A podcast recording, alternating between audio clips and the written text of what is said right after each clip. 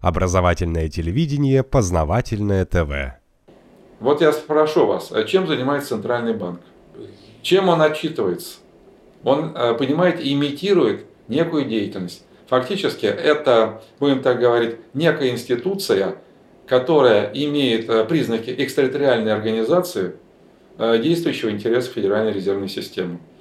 И вот они вешают нам лапшу на уши, что то они борются с инфляцией, то они стабилизируют валютный курс. Задача заключается в том, чтобы Россия предъявляла спрос на зеленую бумагу. Понимаете, это главная задача хозяев печатного станка ФРС. И это делается благодаря и с участием такой организации, которая называется Центральный банк Российской Федерации. Вместо того, чтобы Центральный банк начал действительно рефинансировать коммерческие банки российские, а те, в свою очередь, кредитовать реальный сектор экономики. Так, а давайте вернемся вот к нашим. А почему наш Центробанк не дает нашим предприятиям деньги? Вот вы сказали, доллар растет из-за того, что спрос у предприятий. А почему наш? У него же там 540 миллиардов этих долларов лежит или 450?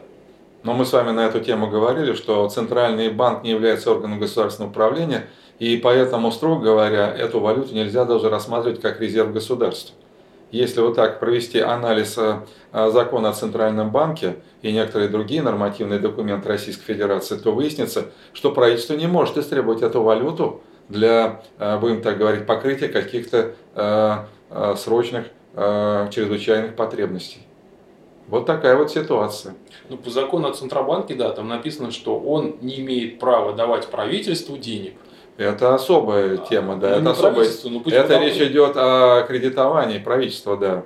Действительно, я с вами согласен, что отчасти эту статью закона о Центральном банке тоже можно использовать для того, чтобы не передать эту валюту Министерству финансов Российской Федерации. То есть вот такая парадоксальная ситуация.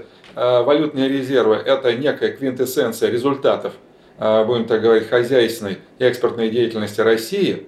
И в то же время этот результат, он оказывается на балансе организации, которая не имеет статуса органа государственного управления.